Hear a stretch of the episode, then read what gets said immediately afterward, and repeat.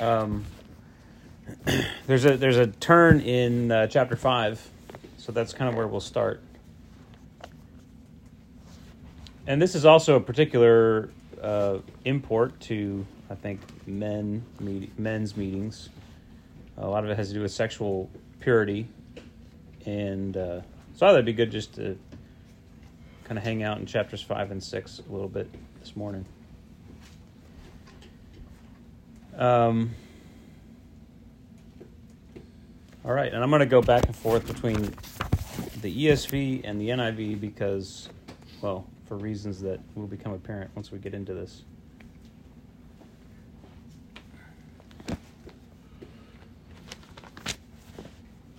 Um, all right, so yeah, like we, we mentioned in church, Paul spends the first several chapters um, really clarifying the gospel and what it does when it comes into our lives. It makes us see everything differently. He starts to identify the, the root problems amongst the Corinthian church. And it's a problem of, of um, divisions, but at the heart of those divisions are um, what a word that he uses. I'll talk more about this tonight, but is, is arrogance, or uh, depending on translation, of being puffed up. He he uses that word quite a bit, and it's I think it's only used in this letter, but they're puffed up, and I think that's a perfect way to describe what he's coming against because you know how we talked about uh, in church that it was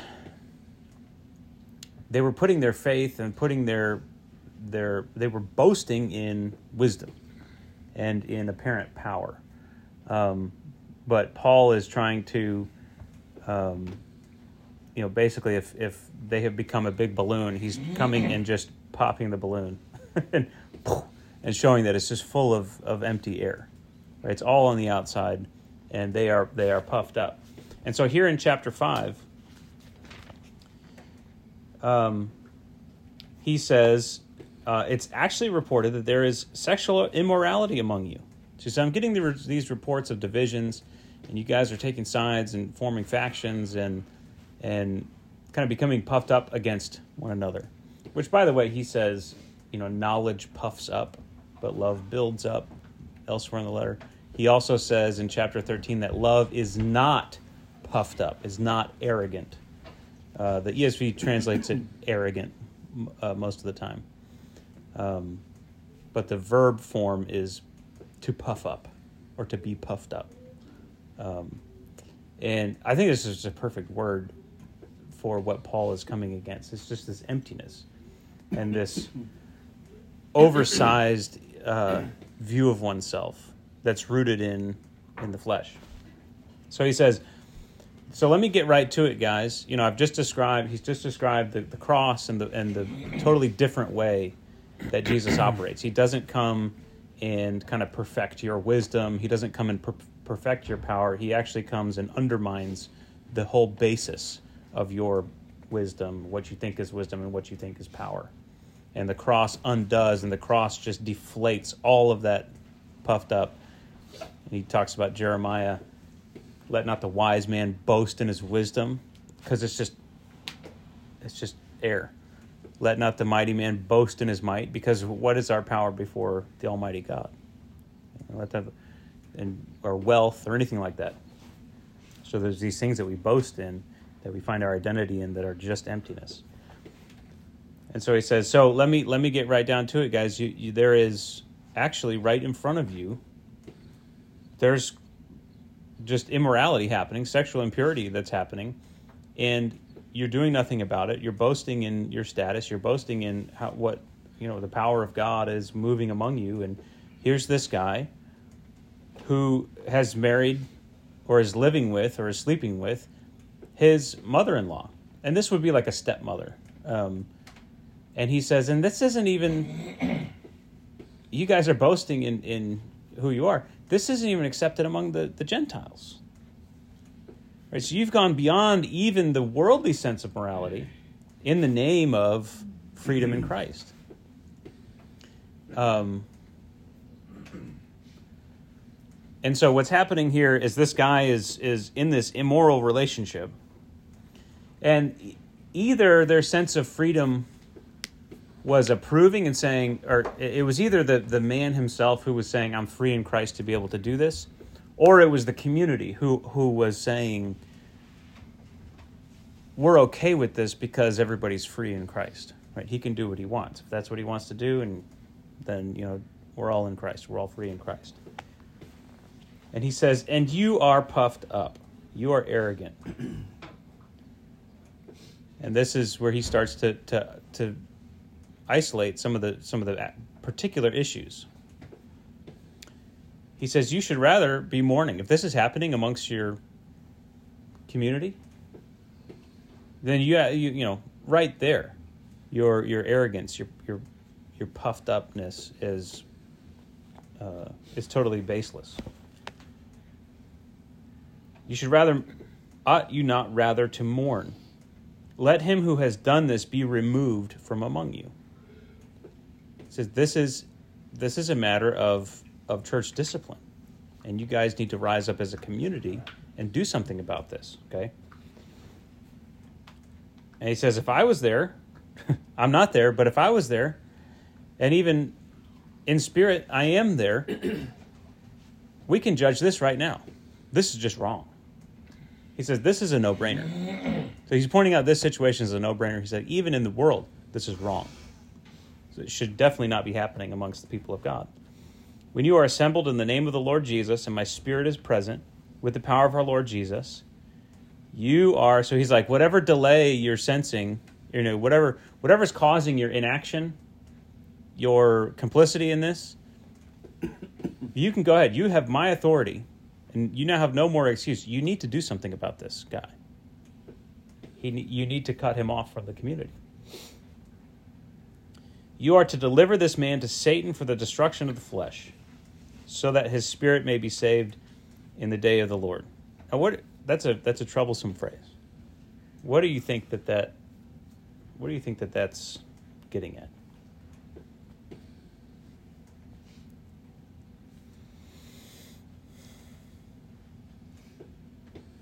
Well, would flesh here be like the sin nature, uh, rather than being his physical body, is like his lust? Yeah, I think that that's I think that that's valid. I mean, Paul uses flesh in that way pretty often. In some in some ways, flesh, and sometimes flesh is kind of neutral. It's like the the physical aspect of our nature. but in some sense, yeah. Well, how does Satan actually uh, go ahead and destroy that? The sinful nature. Yeah.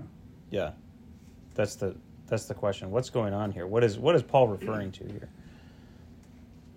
Sounds to me like he's saying this guy's just better off dead. just let him go die, and it'd be better for him and for everyone else. Yeah. The way I read it is like, don't save him from the ignominy and consequences of his sin, which could be restorative and show him the error of his ways. And what would be what would be saving that? How would they be going about? Like- Consoling him and being his friend, Yeah, you know, giving him emotional support. emotional support, or even just a place in the community. He's saying he's equating delivering his flesh to the destruction of Satan with removal from the community. Um, if you read this closely, this is this is one of the places where you gotta you gotta go with Paul and you gotta hear Paul not necessarily quoting the Old Testament, but operating within the the world of the Old Testament, the story of the Old Testament. Okay, so he says, "Your boasting is not good." Then he moves to this metaphor of the the leaven. A little leaven leavens the whole lump. That's yeast, all right? Cleanse out the old leaven that you may be a new lump as you really are unleavened. So there's there's two things going on here. One is the nature of leaven, and that is this little tiny thing, it affects everything. So he's saying this guy remaining in your community is not just an individual being free in Christ, it is affecting the entire community. Right? What goes on in the bedroom of two consenting adults does not stay in the bedroom of two consenting adults in the body of Christ. It affects the whole community. Right? The most private aspect of your life has very public and very real communal consequences in the body of Christ. So that's the nature of leaven. But then there's this cleanse out the old leaven that you may be a new lump. What does that even mean? What's he referring to there?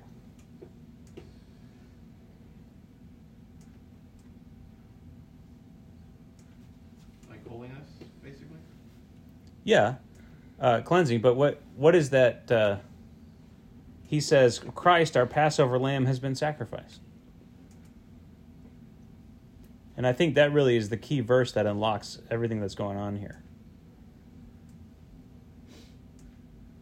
So immediately, our minds go to okay, Passover. What do we know about Passover? On the first day of Passover, what happened? They sacrificed a lamb. What'd they do with the lamb? They ate it. What'd they do with its blood? They also took its blood and they marked out the dwelling places. What was that meant to do? Keep sin away? Or keep Keep the angel of death away. Yeah. The Save- destroyer. Save him.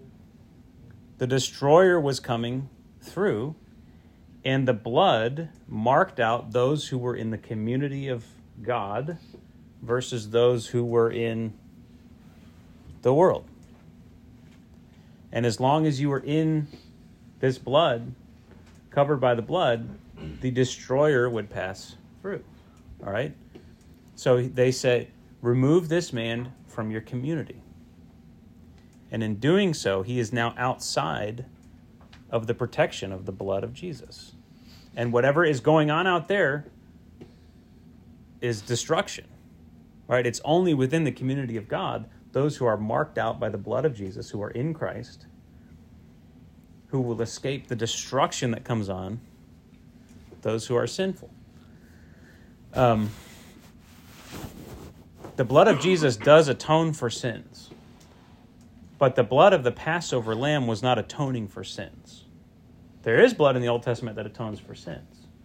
But the Passover blood made a distinction between those who were in who, who were part of God's people and those who were not. Does that make sense? Yeah. The Passover blood was not a sin sacrifice. The Passover blood was a was a a marker of those that God was delivering from bondage and delivering from the destruction that was coming on the evil empire of Egypt. Does that make sense? The destruction is coming on the sinners. And this Passover blood is is a sign and a, a, a, a marker of those who will not undergo that destruction. These are the people of God. Um, and so the Passover story is one of freedom from bondage, not of forgiveness of sins. So we got to remember that sometimes. Now, they come out into the wilderness, they become guilty of sin very quickly. And so now we need atoning sacrifices. Now there's a now there's a, a, a dual problem. The people that I've delivered have now fallen back into the same sins. Egypt is still in them. What are we going to do about this? The blood of Jesus is, is both. It's a liberation from the powers and a cleansing and a forgiving, forgiving of sins. But the Passover story, which is the story that he's talking about here, is one of deliverance and membership within the community of God. All right, so this is how deep Paul goes when he when he just says something like Christ our he's not just cherry picking a metaphor. His whole vision of their community is shaped by his whole vision of how to address this issue of sexual immorality within the community is shaped by the Exodus story. The way that he is saying, "All right, here's how you need to deal with this. Cleanse out the old leaven. So after the Passover lamb was sacrificed and they put the blood on the doors, then they were to go through their houses and get rid of all leaven. And that was that marked the 7 days of the feast of unleavened bread. Okay, so so he says, "For Christ our Passover lamb has been sacrificed." We've been brought into this community to be delivered from the destruction that comes on those who live according to the world, according to the flesh. Destruction is coming. We are in this, and and the curse remains on those. But for us who are within the blood of Jesus, so now that we are within this community, the next step is to then cleanse out all of the leaven and get rid of it. It says, "Get rid of all leaven from your from your homes." Yeah. Can you call that sanctification? Yeah, I think that that's symbolic of um, the blood marks out those who are belong to God as justification. If if you want to use it, use those terms. Yeah, I think so. And then for seven days, we're to live this life of we're done with leaven and we get it out of our homes. Okay, so that's what he says. Christ, our Passover lamb, has been sacrificed so that marks the feast of unleavened, the, the beginning of the feast of unleavened bread. So now it's time to get rid of all the leaven. Because even if you have a little leaven, it's going to get into everything and it's going to, you know, we're to be different, right? Therefore, celebrate the festival, not with the old leaven, the leaven of malice and evil, but with the unleavened bread of sincerity and truth. So, in just a couple verses, he has placed the community. He said, Place yourselves in the Exodus story. Know what's going on. God has brought you out of Egypt. And the blood is now over the doorposts of your home. So what's next? Purify your homes of leaven and celebrate the feast of unleavened bread. And so he says, guys, where where are you see yourselves in this story? Thank God, you know, we're free in Christ. We've been delivered, right? They were boasting of their freedom. That's deliverance. But what happens after freedom? Purification. Once you become free, then you become purified. And the, you know, kind of the way of, we've heard it said a lot is God brings you out of Egypt, then he has to, God has to get you out of Egypt, then he gets Egypt out of you. right? And so he says, you guys don't, uh, you're, you're missing this step where now that you're free, you become holy your calling is to be free, but it's a much deeper f- calling than just now being approved in what you would what your flesh wants to do. Now we got to get rid of everything that's not of God because we're free now. Does that make sense? It's powerful and like the story of Exodus, it's a simple but it is it is it is a it is a meta narrative and it's the it's the narrative that Paul lives in. And when he approaches these complex problems in the church of Corinth, he approaches it with Exodus. He goes, "We're going to apply the word here." All right? I wrote to you in my letter not to associate with the sexually immor- immoral people, not at all meaning the sexually immoral of this world, or the greedy, or the swindlers, or idolaters, since then you would need to go out of the world. He's like, listen, you guys aren't. the whole point is that as the people of God, we become purified, we become holy, we become distinct and separate from the way that the world does it. I am writing to you not to associate with anyone who bears the name of brother if he is guilty of sexual immorality or greed, or is an idolater, reviler, drunkard, drunkard or swindler. And these things that he names are very close to the offenses in Deuteronomy that the, the sentence on these offenses are removal to be cut off from Israel. He's like there are there are ways of living that if they continue within the people of God will corrupt the entire community.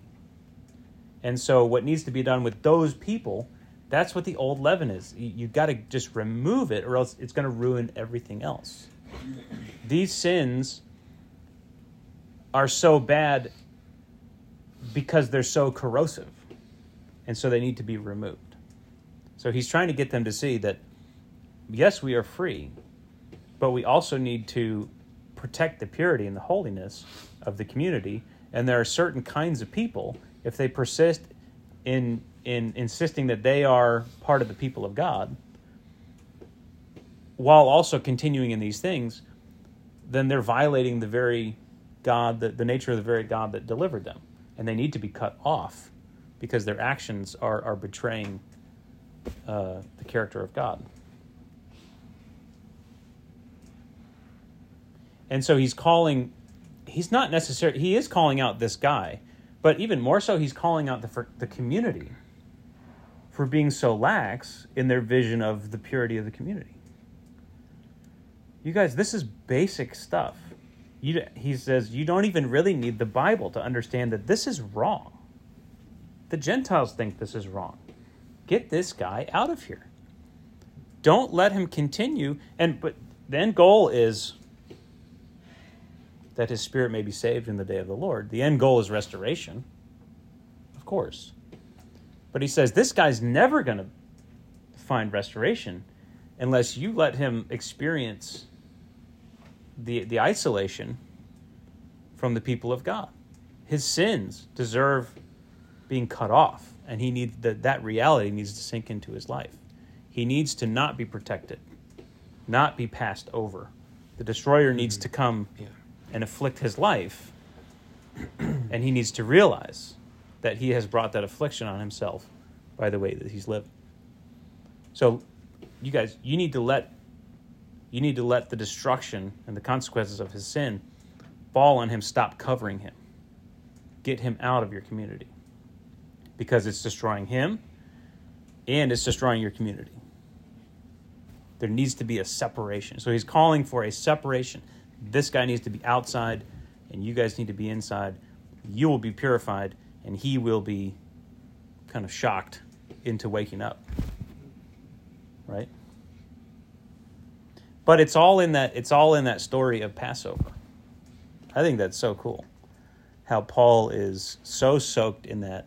It's such a part of his mindset that when he approaches very practical situations of judgment, he do, he does it by helping them see where they fit in the story. Where do we fit in the story? Where are we in the story? Well, lamb has been sacrificed, but you still got all this leaven. We need to purge the house of leaven. Talk about living a life in the Word. You know, he's not. Paul's not a verse of the day guy. His whole view of the world is shaped by these stories, by who God is, and the way that He interacts with His people. So he's calling out the community for tolerating this sin. Yeah, the sin's bad. The guy needs to, but you guys need to get it together. Stop boasting about freedom when you got all this leaven in the house. What good is what good is the freedom if you're not going to go all the way and celebrate the, the feast of unleavened bread? Then the the blood of the lamb is for naught. If you're not going to continue in doing the things that God called the people to do.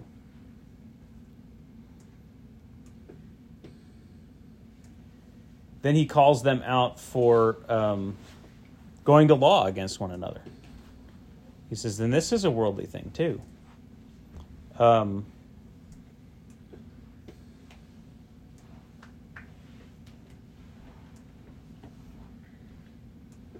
and th- this may be related to the guy who was sleeping with his stepmother, because that itself may have been kind of a. Uh, there may have been like an inheritance or some wealth that was involved in that union. And so it would have been that's why he keeps talking about um, sexually immoral and greedy. And so that he may have been like this is sexually immoral but it's also greediness right? It's based in in money. And it actually could have been a really wealthy guy who was a patron of the church. And the reason that they weren't coming after him was you know oh he's free in christ and we also like all the all the cash flow that he provides, you know, in our community. Um, because we, we know about the Corinthian church that there was a big disparity of wealth. And if this guy was a really wealthy one, then you could see them being more lax in, in calling him to holiness. Um,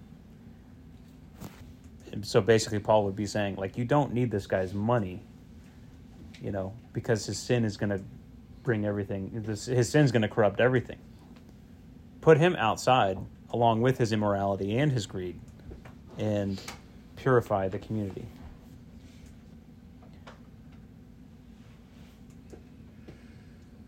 So then he talks about just kind of the worldly way of of taking each other to court and and going in front of human judges. He says, "You don't understand what's happened here. You as a community are God's holy people, and you are called to be judges of the earth. Even angels, he says. He says, You are God's rulers. And you're submitting yourselves to human courts. You really you really haven't grasped grasped who you are and who God is calling you to be. And he kind of taunts them in verse 5. He says, I say this to your shame. Can it be that there is no one among you wise enough? Hey, all you wise guys. Hey, you philosophers. How is it that as soon as you have a grievance against one another, you suddenly become like incapable of, of thinking through a situation? Like, where's your wisdom? You don't need to go to court. But brother goes to law against brother, and that before unbelievers. To have lawsuits at all with one another is already a defeat for you.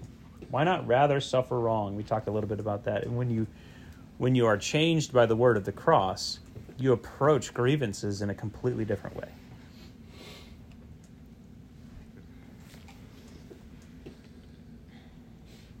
And then he, he reiterates kind of the list of sins that he's calling them to judge judge themselves in light of scripture. You're free. God has delivered you. God's transformed you. So think like it and live like it. Don't be deceived. Don't don't take the freedom and deliverance and go on living in the way that you were before. That's not the kingdom of God. The unrighteous will not inherit the kingdom of God, and that's the rule of God, the dominion of God. You were called to inherit a kingdom. You're a holy nation, kingdom of priests. Again, that's straight from Exodus 19. This is what we were saved for to rule and reign and judge. And you guys can't even judge. You got to go to you got to go to Judge Judy to figure your, your life out. You know? Yeah. But it's petty, you know? And it's it's it's immature. And they're boasting, and again, he keep he keeps kind of poking holes in their in their puffiness. He's like, here's a big here's a here's a big glaring error. Uh, you got a guy amongst your community sleeping with a stepmom. What's that about? And you guys keep dragging each other into court. So he's like, you guys, you're not seeing things clearly. You become puffed up and you become uh, deceived. You think you are things that you're not. All right. and he says, and such were some of you. Were. but you were washed. You were sanctified. You were justified in the name of the Lord Jesus Christ and by the Spirit of our God. All right, so then he gets into this thing, and this is this is an important, like rhetorical uh, concept to understand in Paul's letters. Right? He be, he enters into what's called a diatribe. Has anyone, has anyone heard of that before? A diatribe is when you kind of take both sides. You set up this, uh, yeah, you set up kind of a, a straw man, even though that's yeah, it's a it's a fictional debate opponent. You know, well, you would say this, and then you, well, then then I say this, and you say this. So he sets up kind of a fictional sparring partner here, But apparently, these were things that they were saying to him, things that he had heard in response in his exchange with the Corinthians. And so, this is where the NIV is helpful because there are no quotation marks in in the Greek. Right? These are all editorial decisions, translation decisions that are made. Um, so do you see in verse 12 in the ESV it says all things are lawful for me. He's he's putting that in the in the mouth of the Corinthians. He's like you would say even though he doesn't say directly you say but he's in this diatribe which is this back and forth. All things are lawful for me. In other words, that's what they were claiming. Or that was kind of one of their defenses. All things are lawful. You know, we've been set free.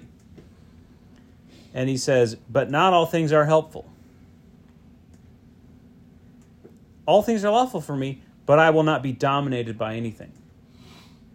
He's like, Paul is the apostle of freedom in Christ, right? Deliverance. He's even said, We've been free. The Passover lamb has been sacrificed. We are being delivered. You were washed. You were sanctified. You were set free. But it's not freedom the way you you understand freedom. First of all, freedom is not freedom to hurt other people or to be unhelpful. That's not how you, why you've been freed, right? All things are lawful for me, but not all things are helpful. My freedom is sometimes, as in the guy who's sleeping with a stepmom, actually corrosive within the society. So that can't be the kind of freedom that we're to that we're to walk in. All things are lawful for me, but I will not be dominated by anything. If your exercise of freedom is in fact your inability to crucify your desires, to put your desires to death and not be ruled by your passions, well, then you're not free, you're just enslaved to those passions. Right? So all things are lawful for me, but if it's like I could quit any time, well, why don't you go ahead and quit? This doesn't really rule me, but does it? Does it actually rule you? Do you say it's freedom, but it's really slavery?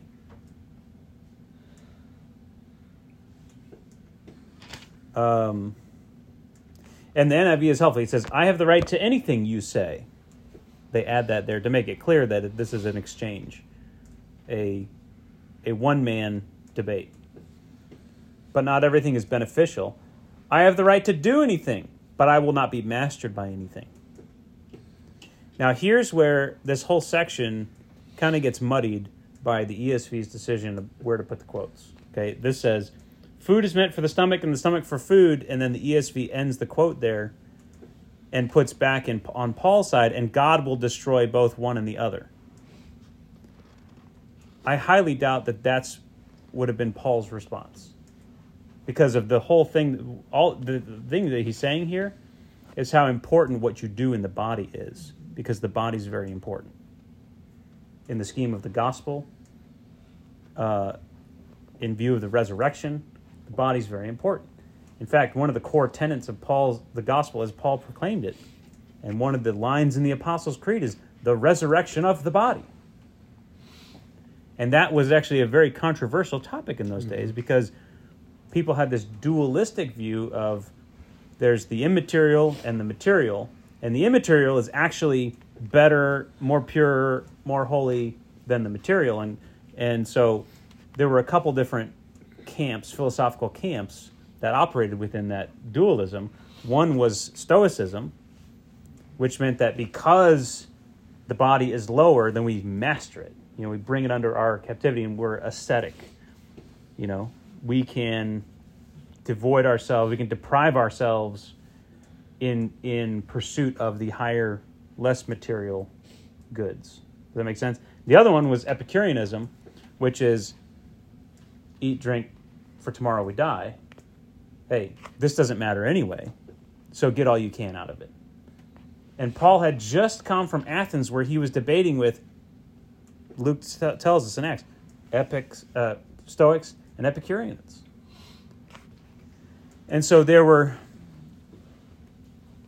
there were both of these strains going on in that time. Surely there were both of these strains at work, these str- strains of philosophy at work within the Corinthian church. And he says, I'm, I'm just going to preach Christ and Him crucified. And so I think that the quotes end where the NIV ends them, where it says, You say food is for the stomach and the stomach for food, and God will destroy them both. Meaning, the stuff of this life is of lesser value. Why does it matter? Right? If we're destined for kind of an immaterial, a spiritual ascent, why does what matter here's why, why does why does what we eat even matter? We're free, and we can apply that freedom to kind of an Epicureanism. Oh, it doesn't matter. We'll just do what we want with our bodies. We'll eat what we want. We'll sleep with who we want. We're free in Christ. We're, we're headed out of this life. And he says, and this is what he responds, because it makes his response much more logical. The body, however, the body is not meant for sexual immorality, but for the Lord. And if if they have if they're living in this mindset of well God's going to get rid of all the material aspects of our lives. And he says the body is not meant for sexual immorality, but for the Lord. That's incompatible with the statement that God's going to destroy the body. He's going to destroy our stomachs. Mm-hmm. Does that make sense? His whole point here is that no, it is important what you do. It is important what you eat. Not for the reasons that you think, as we'll get into we talk about food sacrificed to idols. It's much more about relationships and love. But he says, but it's important what you do with your body in the case of sexual immorality and what you put in your body in the case of food matter to God because the body was made for the Lord, not for the scrap heap. Does that make sense? And the Lord for the body. Whoa, this is this is really this is really powerful stuff. And God raised the Lord his body, and he will raise us, our bodies. The future of our bodies is not to be destroyed by the Lord. The future of our bodies is to be renewed and resurrected by the Lord and for the Lord. That's the gospel. And so he says, guys, you have it all wrong. You're living in your freedom in this worldly sense of, oh, all this stuff, this is, you know, eat and drink for tomorrow we die. And he gets back to this in chapter 15 when, he's, when he just dives full into talking about the resurrection. He goes, yeah, the way you're living makes sense if there's no resurrection of the body. The problem is there's a resurrection of the body. And we have to live in light of that reality, and that's the eternal reality. All right? Do you not know that your bodies are members of Christ? Paul's taking a very high, high view of the body here and trying to tell them to take a very high view of their bodies and what they do with their bodies. Shall I then take the members of Christ and make them members of a prostitute? And this was this would have been uh, tied up in the in the kind of the pagan temple worship, and there was prostitution in those days. It was tied with the the religion. Never. You can't keep living a pagan life in the body and claim to be of the Spirit of God. Because there's no separation. There's no separation. There was no separation in our Lord, in, in our Lord Jesus, and there's no separation in us. Do you not know that he who is joined to a prostitute becomes one body with her? As it is written, the two will become one flesh. But he who is joined to the Lord becomes one spirit with him. He's saying when you are united with Christ, all of your being is his and united to him. So you can't take one part of your you can't worship him with one part of yourself and then deny him with another part of yourself. You're a whole person, and your whole person has been united to the Lord. And so what you do with your spirit is every bit as important as what you do with your body. And the other way around. He who is joined to the Lord becomes one spirit with him. This thing that has happened when he has delivered us is he has brought us to himself. That's what it says in Exodus. I delivered you and I brought you to myself so that now you can be my people and I can be your God and I can be amongst you and in you. Flee from sexual immorality, he says. Don't lean into it. Don't excuse it. Don't tolerate it. Don't justify it. Flee it.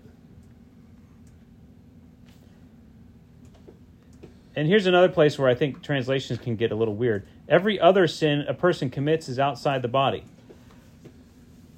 Other isn't really in Greek. And I also think that this should be in quotes. In other words, this is what their mm-hmm. response would be.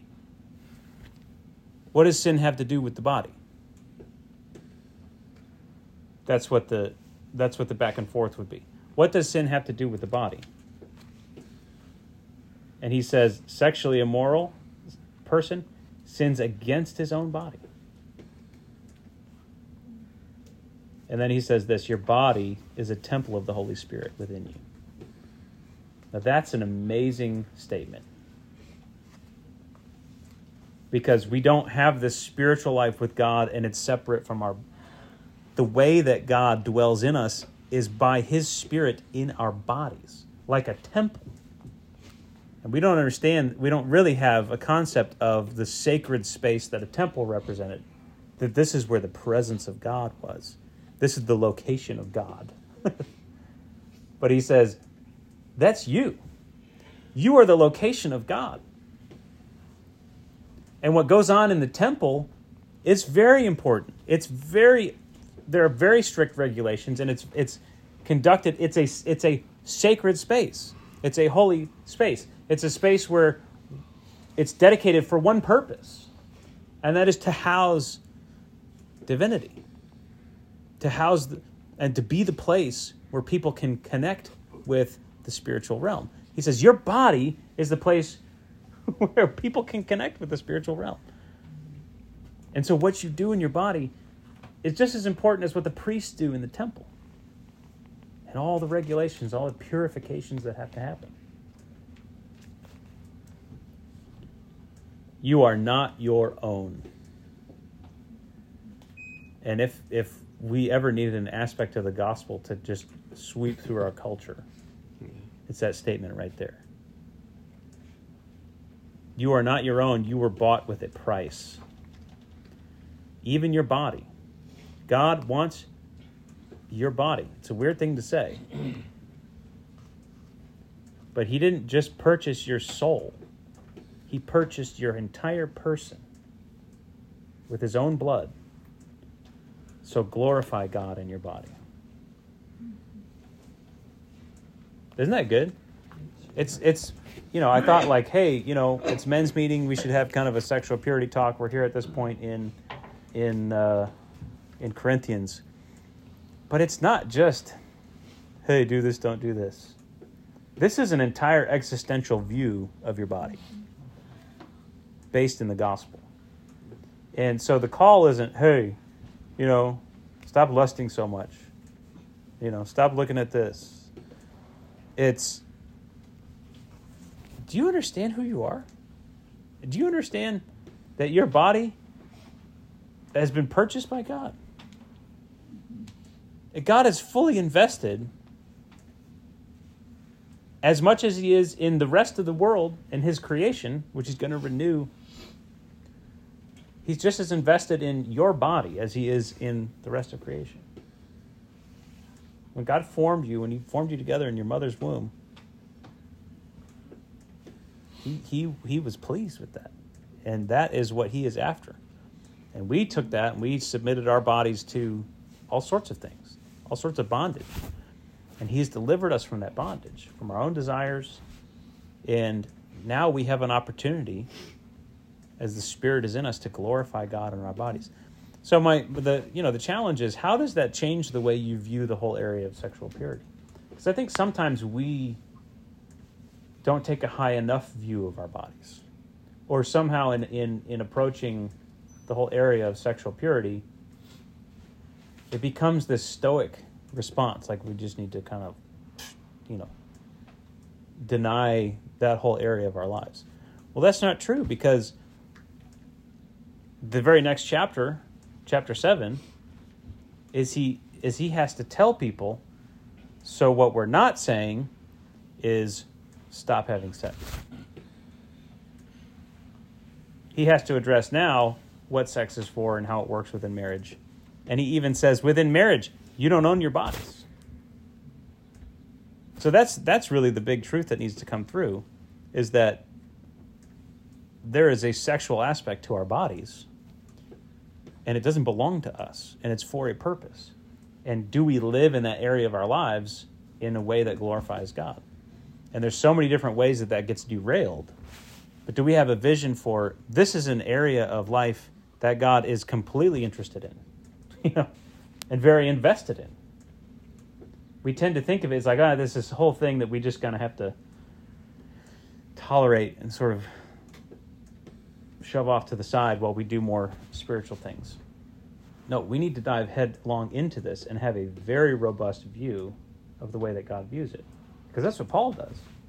He's not saying ignore this, he's saying know everything about it from God's perspective. And that's what he talks about, you know, within marriage. He has to tell, he has to get on married couples. He's like, I don't understand why you thought that the gospel meant that you guys now become married celibate people. Because apparently this was the Stoic side. He's addressed kind of the Epicurean side. Now he's swinging over to the Stoic side, which is asceticism, celibacy, chastity. You know, he's like, what? hold on a second. This is wrong. You can't just go and do whatever you want with your body.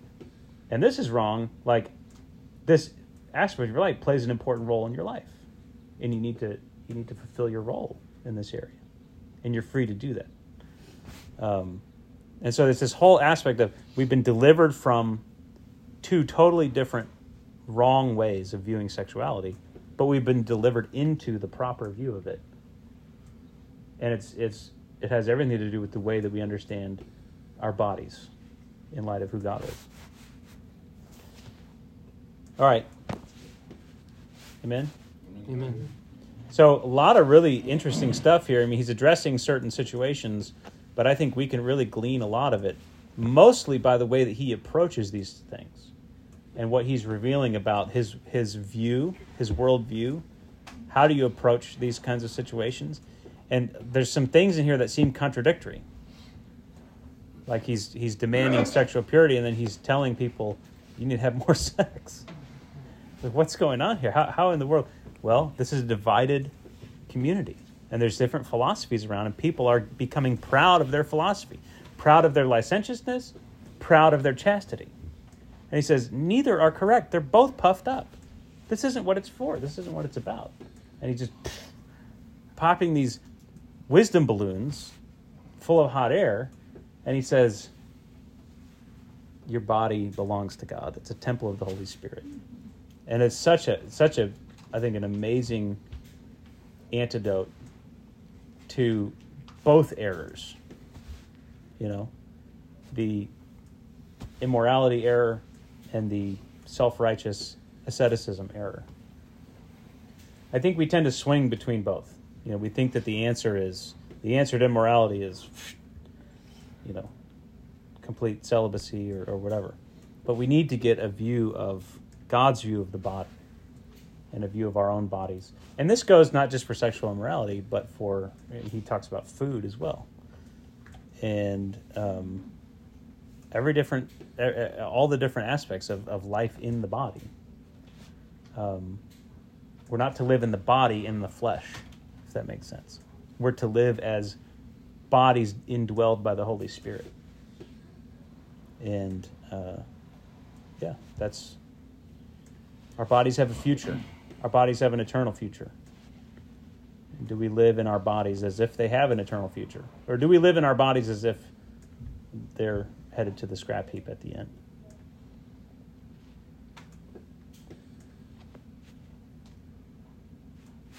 Any uh, any thoughts? Questions? Yeah. Well, it's pretty obvious, you know, he, the Corinthians were taking their brothers in the church to court, you Yeah. know, with unbelievers. Uh, I've always wondered, you know, we're supposed to love our neighbor as ourselves, and our neighbor includes everybody, not just unbelievers. Yeah. You know, so, you know, how do you discern? I, I'm sure there are reasons to take an unbeliever to court, you know, to hold them accountable for their sin if that's what God wants. So I guess you have to use God's word and the illumination of the Holy Spirit if something ever happens to decide how to do that. I've been in court situations as a physician, Yeah. and as a physician, uh, pretty much in my own private practice as a physician, that those were all, I think, God oriented, and justified use of the governmental system Yeah. to bring His justice. Yeah. Um, you know, there was, there's one other one, um,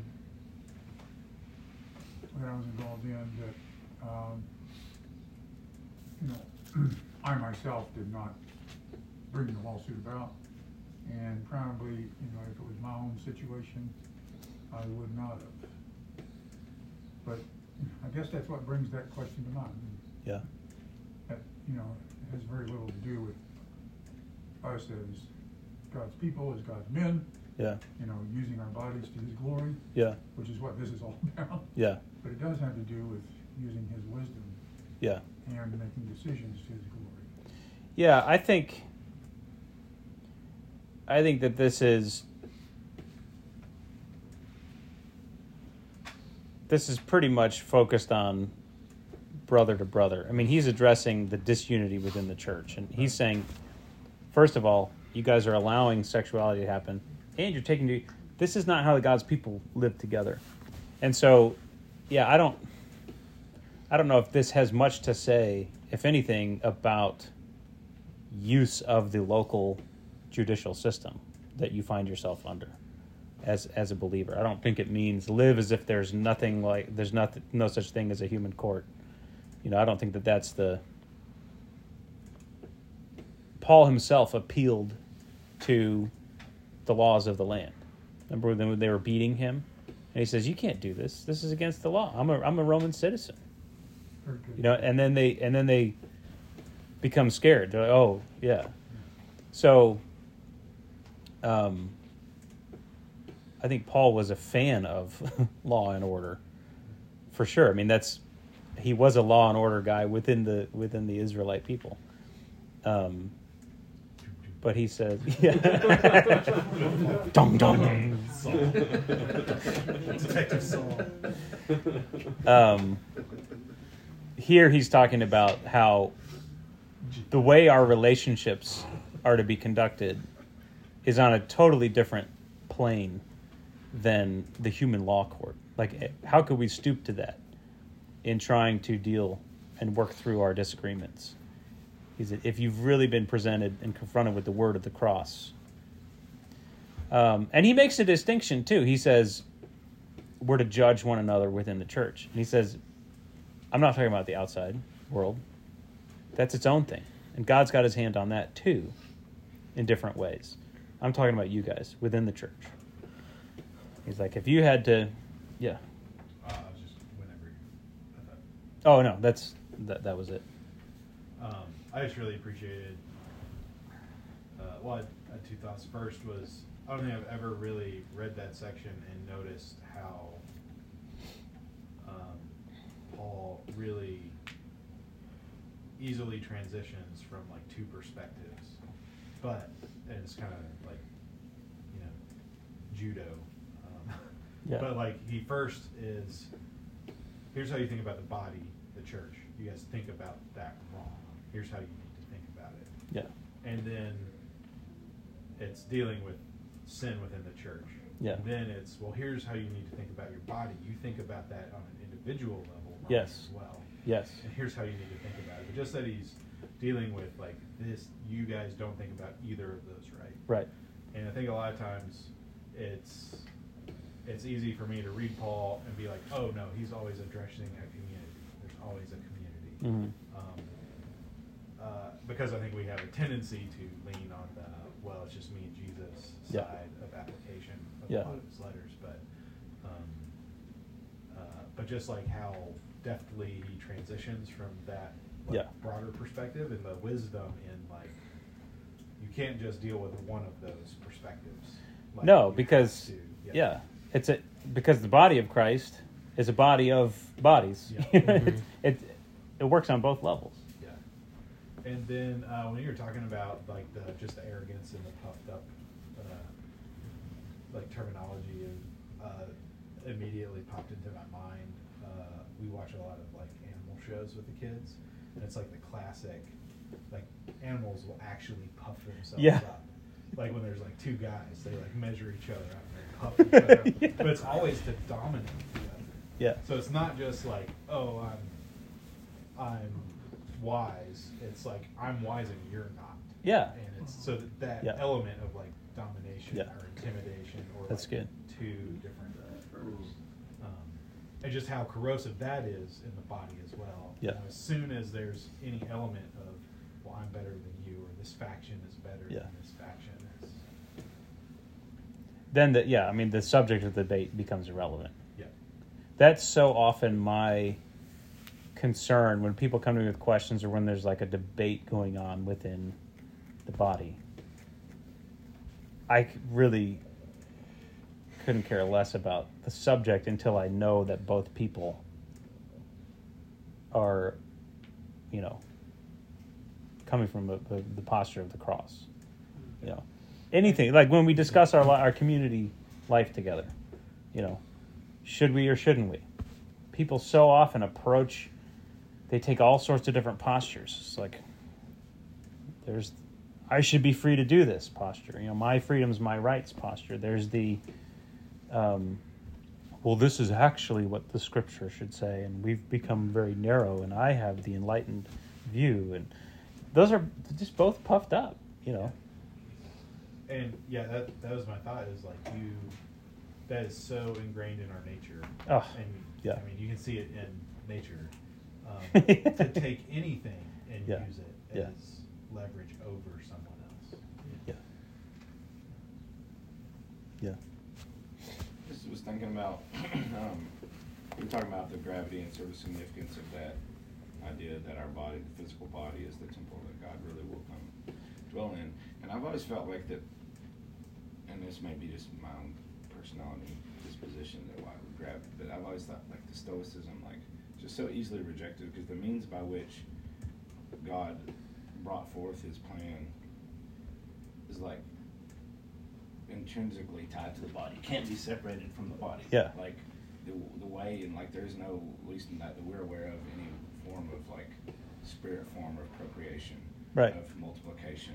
yeah, And even in the way that we're discipled and the way that we take on Christ's nature requires interaction and relation with other physical humans that have like needs and there's Yeah. scarcity and there's all these things that are all so like tied to yeah, the physical body. Like you, you couldn't. I can't conceive of a way for God to do the work that He wants to do in us, yeah, apart from us having to live a physical existence. yeah, You know? yeah.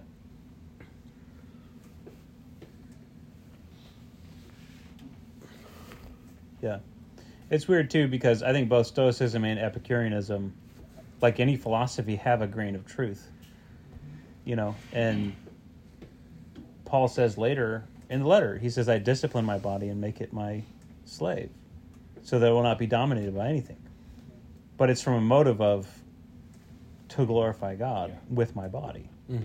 not to subject my body and to degrade it and to, you know, enslave it to something. Um,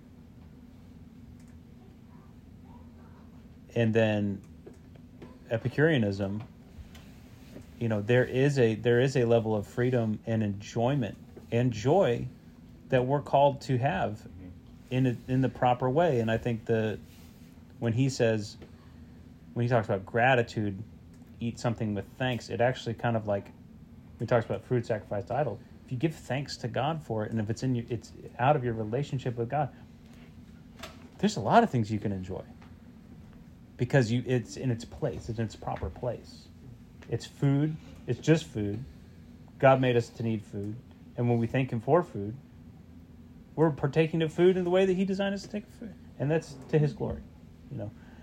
And I think there's there's we can glorify God in our enjoyment in our He gave us senses when we enjoy beauty and thank Him for it, when we enjoy pleasure and thank Him for it. That's a good thing, you know. But when we become enslaved, we very quickly become enslaved to pleasure and passions, and then it doesn't glorify God anymore, and it becomes, you know, something that we cling to, and something that we, becomes an idol. That's the idolatry is the big looming error in all of this. Idolatry is arrogance, idolatry is covetousness, idolatry is enslavement to pleasure, idolatry is all these things. We make something that's not God, we make it into God. We give it God's place in our mm-hmm. life. We turn over our authority to that thing. We turn over God's delegated authority to us over to that idol, and it enslaves us. And it becomes Egypt in our lives, and God has to come in, deliver us, and bring to nothing those idols, which is what he was doing with Egypt. He's bringing to nothing the puffed up arrogance of man, represented by Pharaoh. I mean, that is the, the height of human arrogance, is Pharaoh. And he just